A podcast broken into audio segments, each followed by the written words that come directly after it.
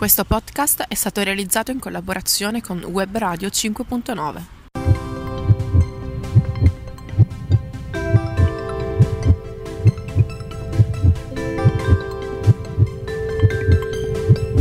Radiografia. Benvenuti a tutti, io sono Valeria Caragli e vi do il ben trovati a Radiografia. Radiografia è il nuovo programma di Radio 5.9 è una, un programma per giovani ma anche per chi si sente giovane per chi insomma non lo è più forse. E sono una studentessa di medicina insieme ad altri colleghi eh, cercheremo con questo programma di affrontare con voi alcuni argomenti di ambito medico, eh, magari alcuni poco conosciuti, alcuni più noti a tutti voi.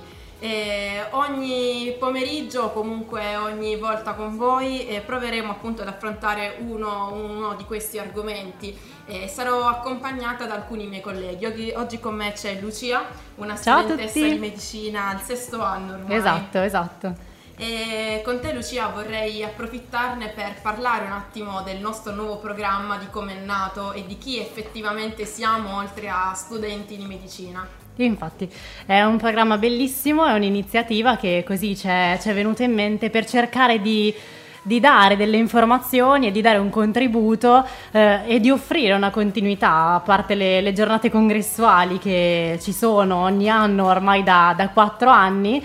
E per dare appunto un po' di continuità e per informarvi abbiamo deciso di fare questa cosa ogni settimana andrà in onda una puntata su un argomento e cercheremo di darvi delle informazioni, di rispondere alle domande, delle curiosità eh, riguardo a argomenti più o meno conosciuti, come diceva Valeria. Beh, hai parlato di congresso, di giornate congressuali, perché effettivamente noi siamo membri del comitato del Moremed, che è il primo congresso in Italia organizzato da studenti esatto. e che cerca di coinvolgere studenti nella ricerca scientifica. Tu ti occupi in realtà di un ruolo importante all'interno del mm. comitato fatto da 18 studenti. Esatto, esatto, sono la vicepresidente del, del, congresso, è un'iniziativa meravigliosa, un progetto che è iniziato ormai appunto quattro anni fa e che sarà nel 2020 alla sua quinta edizione. Sappiamo già quali sono le date forse, vogliamo dirlo già in anteprima ai nostri ascoltatori? Lo diciamo, glielo diciamo, questo prossimo congresso ci sarà l'1 e il 2 aprile del, del 2020 eh, vi aspettiamo numerosi perché è aperto non solo agli studenti di medicina, ma in realtà a tutta la popolazione, per cui per chi avesse voglia informarsi fa, fa sempre bene. Beh, allora con te oggi parleremo di contraccezione, un tema abbastanza discusso, alcuni lo conoscono di più, alcuni lo conoscono di meno. Esatto, allora diciamo che io no, ho sempre avuto un po' i miei dubbi anche prima di iniziare a studiare medicina e in generale anche i miei amici, un po' tutti, no? Ci capita sempre, soprattutto in momenti in cui facciamo qualche disastro, eh. abbiamo qualche accortezza in meno, di preoccuparci poi di farci qualche, qualche domanda a riguardo. Quindi lì poi, oddio, chi chiamo? Poi c'è Quindi, chi è fortunato, no? Magari agli amici medici come esatto, noi. No? Esatto, anche tra di noi in realtà c'è bisogno di informarci a vicenda. Infatti, poi ci tartassero di domande e talvolta non sappiamo neanche rispondere. Ci dobbiamo informare. E quindi l'informazione è sempre importante e oggi daremo, daremo qualche informazione anche a voi. Abbiamo deciso no, di, di, farla come, come prima puntata perché è molto interessante ma è anche proprio importante sotto tanti punti di vista. Beh, infatti tra l'altro noi proprio per uh, incuriosirci ancora di più e capire quali potevano essere gli elementi più importanti da trattare abbiamo intervistato uh, dei nostri amici, gente insomma che conosciamo e che in realtà non conosceva. Comunque abbiamo riscontrato molti dubbi, molte conoscenze in realtà errate. Infatti abbiamo per cercare no, di capire un po' quali fossero le curiosità, perché poi no noi vivendola un po' dal, dal, punto di vista di chi un minimo adesso comincia a sapere, non ci rendiamo sempre conto di quali siano poi le necessità, quindi eh, ci siamo occupati di fare qualche intervista un po' in giro, un po' fra i nostri amici per capire quali erano gli argomenti più oscuri, così da, da, potervi, da potervi sviscerare. Beh, tra l'altro vi svegliamo anche un'altra chicca che poi sarà ripresa in tutte le nostre puntate, cioè oltre alle informazioni che noi saremo in grado di darvi e che, a cui in realtà mh, vorremmo mh, voler rispondere, poter rispondere. Tra l'altro vi invitiamo se avete qualsiasi dubbio sulla contraccezione, l'argomento che oggi tratteremo, ma anche su altri temi che magari volete affrontare, di iscriverci a info.moremed.it e tra l'altro ogni volta ci sarà anche l'intervento di un professore o comunque di un importante esponente dell'ambito medico eh, insomma, del panorama italiano. Oggi in realtà ci sarà il contributo del dottor Granata che è un endocrinologo eh, della nostra università. Esatto, il, vi, vi, svelo un attimo quello che sarà l'intervento, così magari poi state attenti, questo lo faremo alla fine, quindi state con noi poi fino alla fine. Il professore, il dottore Granata, ci, ci illustrerà un utilizzo particolare di, di, una pillola, la pillola che tutti conosciamo e di cui parleremo oggi è la pillola estroprogestinica, quindi quella che eh, è contraccettiva, la cosiddetta pillola anticoncezionale. Ecco, il professor Granata ci, ci aiuterà eh, a capire come in realtà alcune formulazioni di pillole formate da estrogeni vengono utilizzate per eh, altri scopi, diciamo esatto, così, però non per dire tutto, scopi. non dire no, tutto, non aspettiamo. ragione che poi Perché diciamo che è un argomento, insomma, soprattutto oggi forse molto caldo. Esatto, è dibattuto, quindi restate con noi per scoprire per cosa viene usata la pillola. Beh, allora direi che è il momento di mandare le clip ascoltiamole e poi torniamo qui ancora con Lucia e con Radiografia. Come vi chiamate? Elisa. Francesca. Allora, partiamo con la prima domanda. Sapreste elencare delle differenze tra il preservativo e la pillola? Allora, eh, il preservativo ti protegge anche dalle malattie sessualmente trasmissibili e la pillola no. Sapreste elencare altri tipi di anticoncezionale, oltre al preservativo e alla pillola? Il cerotto, L'anello, la spirale. Ci sono degli effetti della pillola che temete? eh, la tuber... no, la trombosi. Leggo sempre sul foglietto illustrativo che è trombosi, trombosi, trombosi. Sapete cos'è la contraccezione d'emergenza? La pillola del giorno dopo? No, Sì. boh. E mm, sapete entro quando è possibile attuare la contraccezione Entro d'emergenza? 5 giorni. Come vi chiamate? Alessandro. Riccardo. Sapreste elencare delle differenze tra preservativo e pillola? Il preservativo si mette manualmente, la pillola via orale. Eh? Eh, bravo. Eh? Eh, Sapete cosa sono i metodi naturali di contraccezione, tipo il metodo temperatura basale o metodo Gino Knaus? No. oddio, ti hanno parlato, ma le regole, regole no. Ok, ma vagamente avete idea di che cosa No, sia? io no. Sì, più o meno. A grandi linee. Cioè? Eh, n- la donna non si misura la temperatura, in base alla temperatura aumentano le possibilità di rimanere incinta oppure Ok. no. Secondo voi funzionano questi metodi? Secondo te? No. Sapresti elencare altri tipi di anticoncezionale oltre al preservativo e la, e la pillola? La spirale. La spirale, l'anello E poi non c'è anche il tappo per le donne, una roba del genere. Sapete cos'è la contraccezione d'emergenza? No. E se mm, la chiamo pillola del giorno dopo? Sì. Ah, Ok. sì. E sapete entro quando è possibile utilizzarla? Eh, cos'è Un giorno, 48? 24 ore dopo. Non è 48. Come vi chiamate? Lucia, Alfredo. Quante persone pensate che utilizzino il preservativo quando hanno rapporti con nuovi partner? poche. Una su cinque. Esatto, dobbiamo dare una percentuale, non saprei dire, però poche. Eh, sapete cosa sono i metodi naturali di contraccezione? Metodo temperatura basale o Gino Knaus? È quello della temperatura, è che quando c'è la temper- una certa temperatura la donna è più fertile, quindi bisognerebbe evitare quel momento. E secondo voi funzionano? Quell'altro non so cosa sia. No. Può Secondo funzionare, no. però insomma è un po' rischioso direi. Sapreste elencare degli effetti collaterali della pillola? Eh, può essere il ritardo nel ciclo. eh, Allora, i tipici effetti collaterali che la donna può avere sono l'ingrassamento del seno, la cellulite, mal di testa se non è quella... Vabbè, il cellulite è un difetto.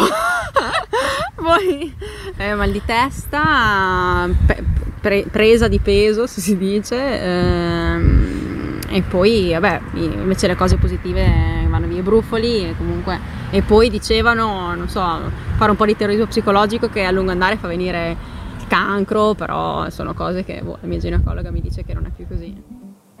Bene, allora ringraziamo tutti questi ragazzi e tutti i loro dubbi che cercheremo di sciogliere proprio subito dopo la nostra pausa con la nostra Lucia. A dopo! Radiografia. E ben ritrovati, siamo sempre qui, io sono Valeria e lei Lucia e adesso eh, entriamo nel vivo della nostra trasmissione. Allora Lucia, che cosa si intende per contraccezione? Ecco, qui ci vuole una risposta un po' universitaria che diamo così, è il complesso delle tecniche anticoncezionali. Wow, fantastico. Allora, in realtà è tutto quello che noi utilizziamo per impedire o per programmare una, una gravidanza. Diciamo che in linea di massima possiamo usare le tecniche anticoncezionali prima del rapporto o durante il rapporto. Dopo è troppo tardi e si entra in un altro ambito di cui poi discuteremo. Per quanto riguarda quelle che si possono usare prima, ce ne sono due tipologie principali. I contraccettivi ormonali, quindi la pillola che conoscete tutti, la pillola estroprogessinica, l'anello contraccettivo, il cerotto e poi un contraccettivo sottocutaneo. Oppure ci sono i dispositivi intrauterini, quindi ad esempio la spirale, la conoscerete anche questa, abbastanza famosa. Ci sono poi quelli che si usano durante. Durante si usano soprattutto i metodi di barriera, quindi ad esempio il preservativo, famosissimo, e il diaframma, questo è un po' meno famoso. Ci sono degli altri metodi che li dico ma li approfondiremo, divertenti, che sono i metodi naturali. I metodi naturali sono ad esempio il coito interrotto, il metodo di Ogino Knaus, la temperatura basale, eh, questi non li sapete, no? Il primo lo sapevate, eh, gli altri un po' meno. Diciamo che anche noi siamo un po'. abbiamo bisogno di te. E quindi ti chiedo, ma quali sono i requisiti che deve avere un metodo contraccettivo? Ecco, questa è una bella domanda. Allora, deve essere innanzitutto efficace, no? Perché se uno prende qualcosa eh. di, anticontrace- di anticoncezionale, ecco, eh, deve funzionare. Quindi l'efficacia, quindi il grado di sicurezza contraccettivo è sicuramente una cosa importante. Poi devono essere innocui, quindi non devono essere nocivi per, per la salute, questo è chiaro. Reversibili, perché nel momento in cui uno poi desidera una gravidanza, ecco, questa deve essere possibile senza troppe difficoltà e accettabili, quindi la coppia deve riuscire ad accettare con tranquillità e in comune accordo il metodo che si decide di, di, utilizzare. Beh, noi facciamo tante statistiche, tante valutazioni di probabilità, mhm. percentuali, mm-hmm. eccetera. Allora, Sapresti dirci quali sono i metodi più utilizzati secondo le statistiche? Esatto, allora l'Istat ci dice che il metodo più utilizzato è, oh. è il preservativo, questo era abbastanza intuitivo. Abbiamo un 42% circa della popolazione eh, sessualmente attiva che utilizza il, il preservativo come metodo contraccettivo. Al secondo posto su questo podio c'è la pillola con un 24% e al terzo posto uno di quei metodi che abbiamo definito naturali che è il coito interrotto utilizzato da circa il 17% della popolazione. Lo ricordo da adesso, a differenza dei primi due, questo è un metodo non sicuro di contraccezione. Aia. Aia, aia. Qui dobbiamo approfondire. Eh. E come potremmo fare a uh, capire sulla base di cosa un metodo è più efficace di un altro? Quale indice potremmo utilizzare, se ce n'è? Ok, c'è un indice effettivamente che misura l'efficacia di fatto dei, dei, contraccettivi e ci fa capire quali sono quelli più efficaci, più sicuri di altri.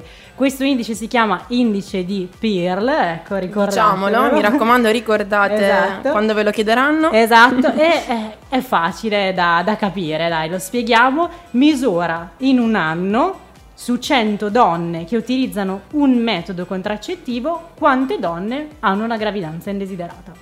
Beh, Quindi è piuttosto semplice. Sì, no? mi sembra 100, abbastanza chiaro. Su 100, quelle che hanno poi eh, le gravidanze eh, in un anno sono quelle che eh, ecco, non, do- non, avrebbero dovuto averla.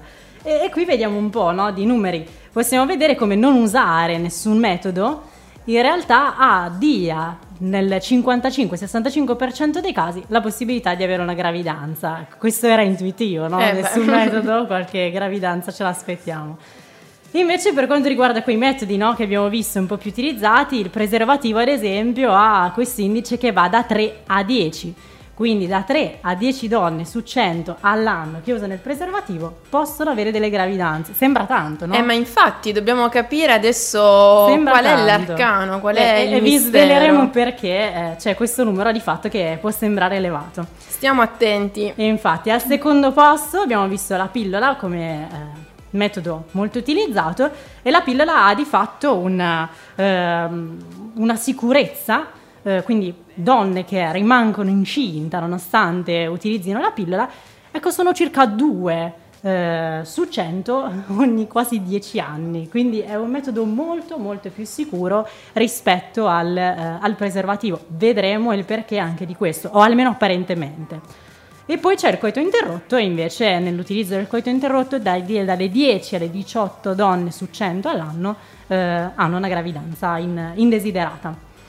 Diciamo che il preservativo abbiamo detto è il più utilizzato, ma il preservativo ha una, una peculiarità che nessuno di questi metodi ha, che è quella di proteggere dalle malattie sessualmente trasmissibili. Questo è fondamentale e ricordatelo sempre. Ogni volta che incontrate un nuovo partner che avete voglia no, di avere un rapporto Portatelo occasionale, ricordatevi, portatevelo dietro, anche se siete ragazze, anche se- sempre. Perché è una malattia sessualmente trasmissibile per sempre, quindi Eh, oh. è una cosa no, Come un diamante. Come un diamante, però un po' peggio. E quindi è l'unico metodo che protegge dal contagio, anche se siete delle ragazze che fanno uso di pillola anticoncezionale, questa non protegge dalle malattie sessualmente trasmissibili. Ricordate, ricordate sempre di usare il preservativo. E di saperlo usare. Esatto, esatto. Perché adesso vi spiego perché, ecco, ci sono quelle 3-10 donne su 100 all'anno che possono avere gravidanze indesiderate anche se usano il preservativo. Allora, questo è dovuto, nella maggior parte dei casi, al cattivo utilizzo. Eh beh, Ecco. dobbiamo aspettarcelo. Esatto. Allora, il cattivo utilizzo è in questo senso, bisogna prestare attenzione, quindi avere delle accortezze. Innanzitutto bisogna prestare attenzione ai bracciali, alle collane, alle unghie, quindi a tutto quello che può andare a danneggiare eh, il profilattico. Beh, anche tagliarlo magari con la forbice per aprirlo. Esatto, è una cosa che assolutamente non va fatta, è creato in quel modo perché va aperto con le mani, questo è assolutamente importante. E poi altre cose che capitano e saranno capitate anche a voi. Quindi ragazzi, sicura. stiamo calmi e Esatto. procediamo con esatto, prudenza. Esatto. Altre cose che, che capitano, una cosa che capita spesso, spessissimo secondo me, è ehm, posizionarlo al contrario e quindi poi girarlo perché non si infila. Questo capita spesso, questo non bisogna farlo. In questo caso andrebbe In andrebbe questo buttato. caso prendetene due. Esatto, prende, portatene dietro due perché questo va poi buttato, non si girano, non vanno girati ragazzi. E un'altra cosa che vi dico, no, perché sembra un po' un'impresa eroica, ma è successo anche questo, il preservativo è monouso, quindi si usa una sola volta. Ecco, questo è un altro di quei fattori che a quanto pare va ad aumentare queste incidenze di gravidanze eh, indesiderate. Ma io vorrei farti un'altra domanda. Ecco. Sappiamo che nelle prossime puntate parleremo di diversi argomenti, tra cui quello delle intolleranze e di allergie. Beh, e se qualcuno fosse allergico al lattice, che è un elemento costituente del profilattico, cosa dovrebbe fare? non se la scampa, può Ah. usarlo lo stesso, non è un problema. Non abbiamo scuse. Esistono, non ci sono scuse, esistono i preservativi creati appositamente, quindi privi di lattice, e possono comunque essere, essere utilizzati.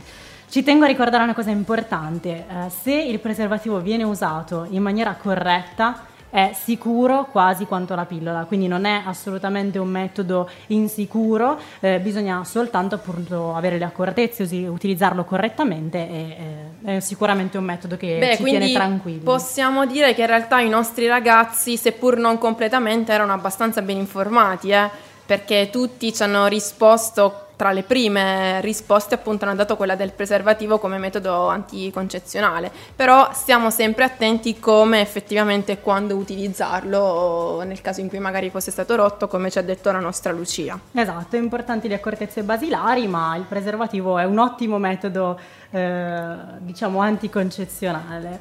Vi parleremo tra poco della pillola, restate con noi.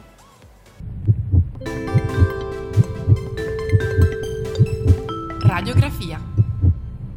Ed eccoci di nuovo qui con Radiografia, siamo con Lucia e stiamo trattando il tema della contraccezione. Beh, allora Lucia, abbiamo visto quali sono i pregi e difetti del metodo contraccettivo più forse conosciuto, che è il preservativo. Parliamo della pillola. Esatto, parliamo della pillola, anche questo abbiamo visto è il secondo posto fra i metodi contraccettivi più utilizzati e è il metodo contraccettivo più efficace di fatto. Diciamo che ha un margine di fallimento veramente piccolissimo che è dovuto anche qui all'uso scorretto, quindi ad esempio una dimenticanza. Un'altra cosa importante da dire sulla pillola è che una perdita o una forte riduzione della sua efficacia può essere dovuta alla contemporanea assunzione di altri farmaci, ad esempio gli antibiotici. Quindi state molto attente se assumete la pillola come anticoncezionale, quando assumete anche antibiotici bisogna utilizzare un altro metodo contraccettivo contemporaneo come? Ad esempio il preservativo. Come abbiamo detto anche prima. Esatto, questo è molto molto importante. Allora, diciamo che la pillola è più sicura del preservativo per una ragione. Fondamentalmente perché agisce su più fronti, ecco, almeno eh, ha un margine di sicurezza un minimo maggiore. Questo perché la pillola ha quattro più o meno funzioni principalmente.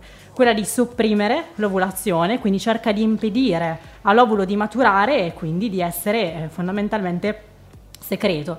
Di conseguenza manca proprio la materia prima. Inoltre eh, agisce andando a lavorare sull'ispessimento del muco cervicale, quindi rende più faticosa no, la strada agli, agli spermatozoi. Li rallenta? Li rallenta, esatto.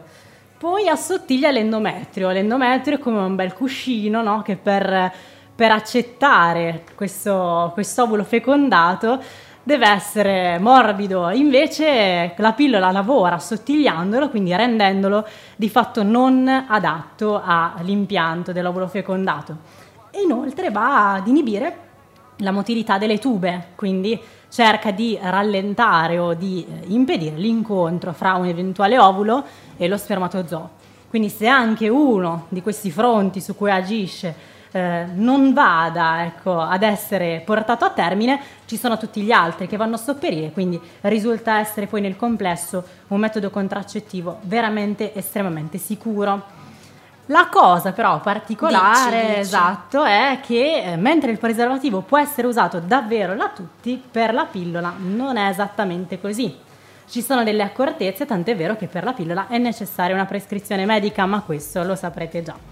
Bisogna innanzitutto diciamo, escludere la presenza di alcune patologie, quindi eh, chi la prende di voi lo saprà, vi avranno visitato, vi avranno fatto degli esami, perché eh, ci sono delle condizioni in cui l'uso della pillola è sconsigliato. Vi faccio qualche esempio, è sconsigliato utilizzarlo in persone con marcato sovrappeso, in forti fumatori, in donne che soffrono di emicrania, importante soprattutto di emicrania con aura.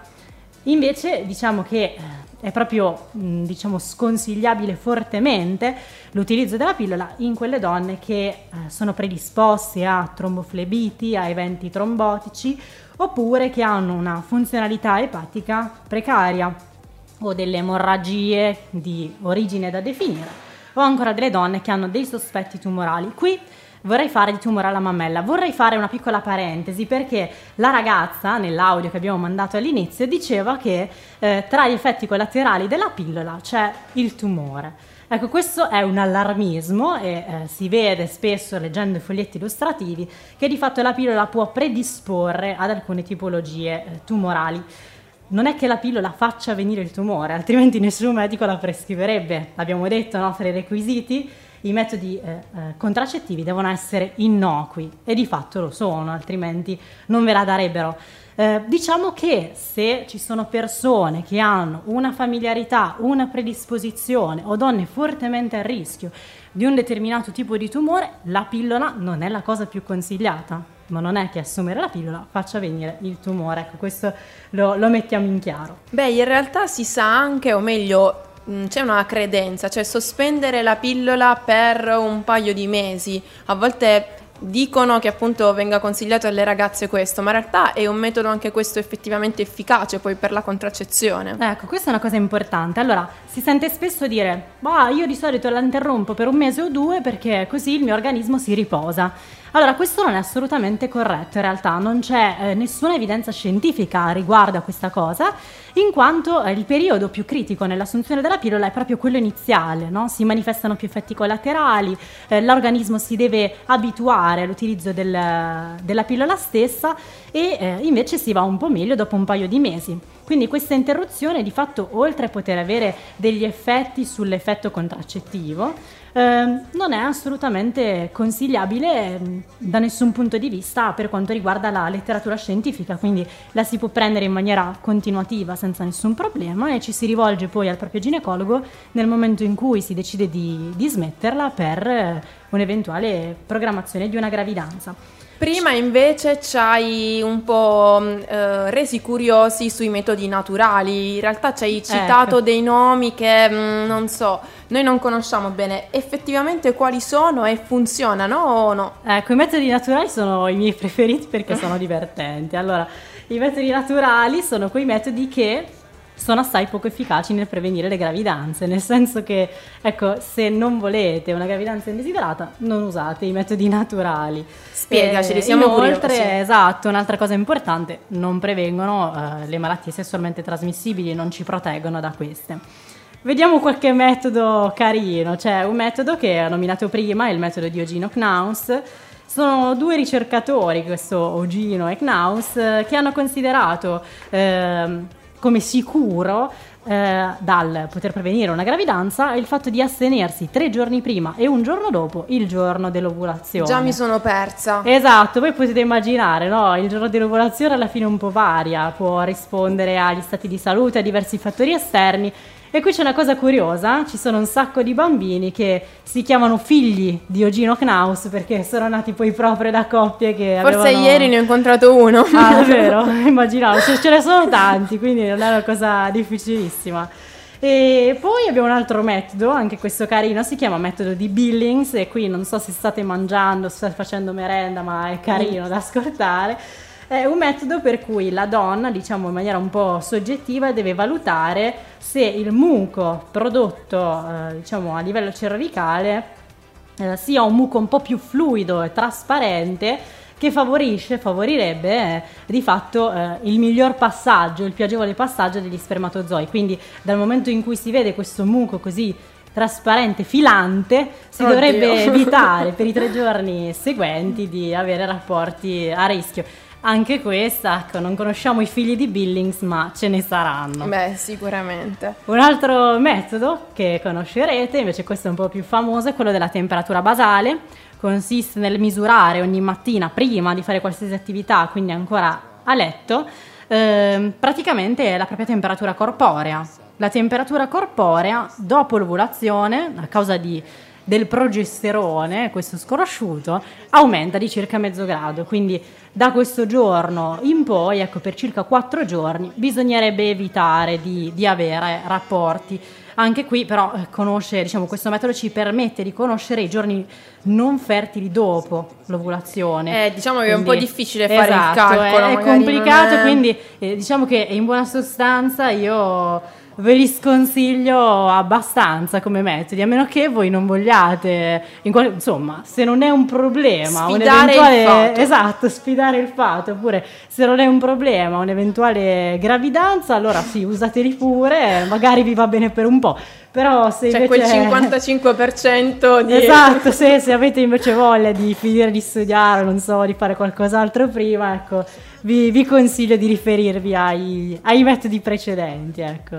Beh, e allora, intanto noi ti ringraziamo per queste prime informazioni. Poi in realtà ho una domanda, secondo me, che interessa gran parte dei nostri ascoltatori, che però voglio farti tra un poco, tra un poco perché adesso lasciamo per qualche minuto i nostri ascoltatori in compagnia della nostra musica e poi ci troviamo dopo qui sempre con Radiografia. Io sono Valeria e con me c'è Lucia. A dopo! Radiografia. E ci avviamo alla conclusione della nostra puntata sulla contraccezione con la nostra Lucia. Ecco. Beh, Lucia, io ti devo fare adesso una domanda. Facciamo una piccola mm, messa in scena, cioè eh, siamo in un momento clou, Fantastico. abbiamo rotto il preservativo, non abbiamo Oddio. preso la pillola, non siamo in grado di fare altro, che cosa dobbiamo fare? Ah, questa è una situazione in cui secondo me molti di voi si sono ritrovati, molti di noi, ecco. Eh, allora, qui entriamo nell'ambito di quella che è la contraccezione di emergenza. Addirittura. Esatto, ma siamo un attimo seri perché di emergenza lo è per un motivo, per due motivi e questo è importante davvero. Allora, un'emergenza va gestita velocemente, quindi innanzitutto è importantissimo il tempo, bisogna sbrigarsi, poi non pensarci troppo, quindi tempestivamente andare ad, ad agire su questo problema. La seconda cosa è che un'emergenza non capita tutti i giorni, è un'emergenza. Quindi ecco, bisogna prestare attenzione, non bisogna cullarsi perché tanto c'è la pillola del giorno dopo, perché la pillola del giorno dopo non si può prendere tutti i giorni e sono sconsigliate assolutamente più assunzioni ravvicinate, quindi attenzione, deve essere un'emergenza e va trattata come tale. Quindi emergenza perché bisogna fare in fretta, emergenza perché non deve capitare, ecco, lo deve capitare molto molto raramente. Vediamo velocemente i metodi, possono essere anche qui per la contraccezione quindi di emergenza, quella post. Eh, sono- abbiamo il metodo farmacologico, quindi preparati ormonali, le pillole, quelle che conosciamo tutti, la pillola del giorno dopo e la pillola dei 5 giorni dopo, e poi anche dei metodi non farmacologici, c'è un'altra spirale, anche in questo caso meno conosciuta, ma la vediamo poi dopo. Partendo un po' dalla pillola, Dicevamo, abbiamo la pillola del giorno dopo, quella dei 5 giorni dopo. Quella del giorno dopo si chiama così perché, diciamo, andrebbe, è un po' improprio il nome, perché non va necessariamente assunta entro 24 ore, ma da foglietto illustrativo leggiamo che si può assumere entro 72. In realtà l'hanno chiamata del giorno dopo perché assumerla entro 24 ore sarebbe molto meglio, perché la sua massima efficacia ce l'ha appunto entro le 24 ore ed è del 95%. Questo è un altro motivo per cui non cullarsi troppo, nel senso c'è un 5% dei casi in cui la pillola del giorno dopo potrebbe non funzionare, quindi attenti, trattatela come un'emergenza. Eh, sì, esatto, c'è qualcuno che sia un attimo però ce la possiamo fare. E ehm, successivamente abbiamo la pillola di 5 giorni dopo, questa invece va assunta entro 120 ore dal rapporto non protetto, dal rapporto a rischio e eh, diciamo ha un'efficacia, questa se assunta entro 24 ore, un po' superiore rispetto a quella del, del giorno dopo. Qui vi do due nomi, no? magari eh, così eh, vi rendo un po' i doti su questa cosa.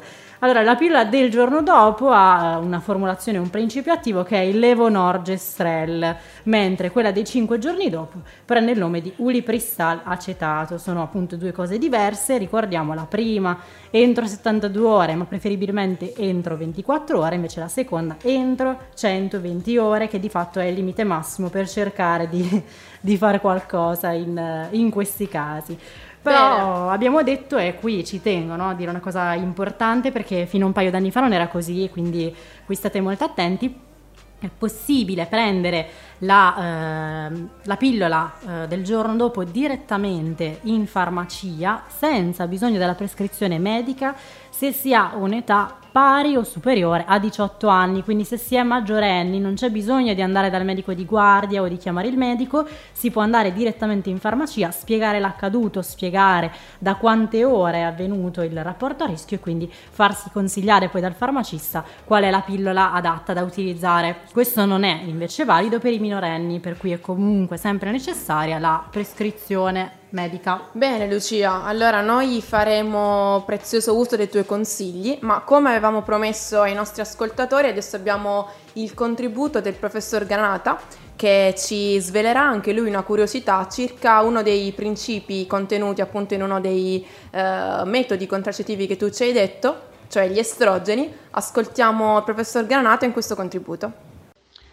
Un saluto ai radioascoltatori e grazie e complimenti agli studenti di medicina già impegnati nella preparazione del prossimo congresso Moremed che sarà il quinto. Sono il dottor Antonio Granata, endocrinologo e andrologo presso l'unità di endocrinologia dell'ospedale di Baggiovara, Modena, e ho già avuto il piacere di partecipare ad un congresso Moremed in cui ho presentato il trattamento ormonale dei soggetti con disforia di genere, cioè soggetti che si identificano con soggetti del sesso opposto.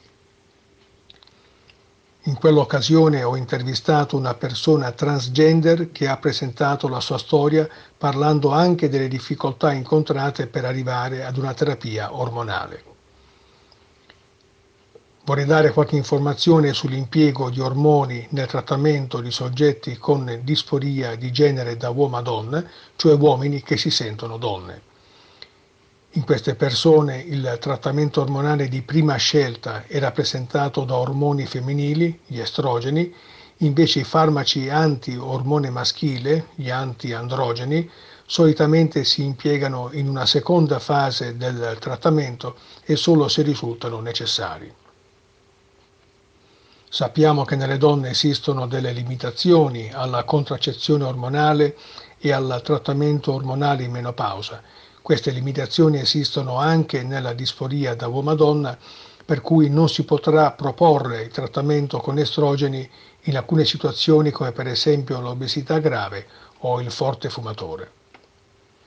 Solitamente vengono impiegati estrogeni associati a basso rischio di flebiti, cioè basso rischio di infiammazione delle vene, soprattutto le vene delle gambe, quindi la scelta cade sull'ormone femminile, l'estradiolo, sotto forma di gel da applicare sulla pelle, ma si possono impiegare anche alcune formulazioni di estradiolo per bocca. Quindi il trattamento con estrogeni nella disforia da uomo a donna non si esegue con i farmaci impiegati nella contraccezione ormonale femminile ed è invece molto simile al trattamento ormonale della menopausa. Ovviamente gli effetti desiderati consistono in un aspetto il più possibile femminile, come la comparsa del seno, la diminuzione di pelle e barba, la diminuzione della massa muscolare, il tono di voce più alto. Questi effetti diventano quasi irreversibili dopo 3-4 anni di trattamento, ma comunque spesso i soggetti dovranno ricorrere anche a protesi mammarie e ad un trattamento estetico per la barba. Stiamo parlando di un trattamento che durerà tutta la vita, quindi la persona dovrà essere informata anche su aspetti come la riduzione della fertilità e saranno necessari controlli frequenti per valutare comparsa di complicazioni dovute ai farmaci impiegati. Un'attenzione particolare andrà dedicata all'eventuale comparsa di noduli nel seno e alla comparsa di flebiti. Un aspetto nuovo di questi trattamenti è l'età avanzata, questo perché sono ancora molto poche le persone anziane trattate per disforia. Sono stato sintetico, ma spero di essere stato comunque abbastanza chiaro. Ringrazio ancora per l'invito e ricordo agli ascoltatori che il prossimo congresso Moremed si sta avvicinando e sarà interessante come i precedenti. Quindi l'invito a partecipare al quinto congresso Moremed e a risentirci. Bene, allora noi ringraziamo il dottor Granata per questa chicca che ci ha voluto regalare. Beh, e allora ormai penso che possiamo ringraziare e congedare la nostra Lucia. Grazie che a ci ha ragazzi. intrattenuto dandoci delucidazioni molto importanti sui metodi contraccettivi. E beh, noi dobbiamo assolutamente anche ringraziare tutti gli altri ragazzi del comitato Moremed, del congresso studentesco eh, degli studenti di medicina che si rivolge non soltanto agli studenti ma a tutti coloro che sono più interessati e più curiosi. Beh, eh, io vorrei però mh, fare un piccolo quiz, cioè con noi e, c'è, effettivamente c'è anche un altro ragazzo in regia, adesso mi starà, non so cosa mi starà dicendo, però voglio vedere se effettivamente è stato attento. Allora Stefano, tu che sei tra l'altro uno studente modello, ci sei Stefano? Sì, ci sono. Beh, allora dimmi, qual è secondo te, che, che cosa hai capito? Qual è il metodo più sicuro per la contraccezione? Dici. Ma da quello che ho capito da, da, questo programma, per me il metodo di contraccezione più efficace è sicuramente la serietà.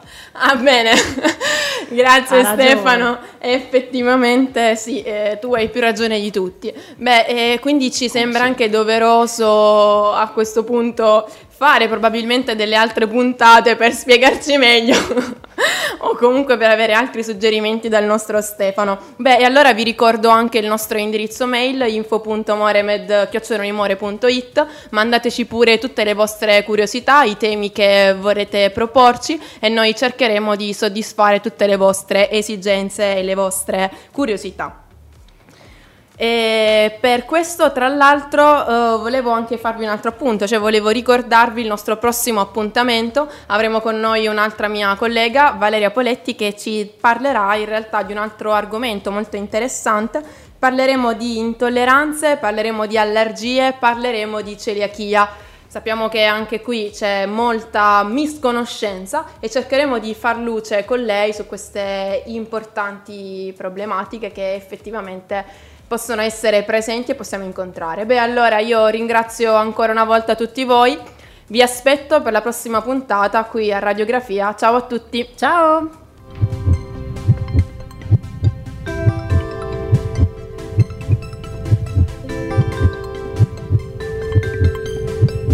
Radiografia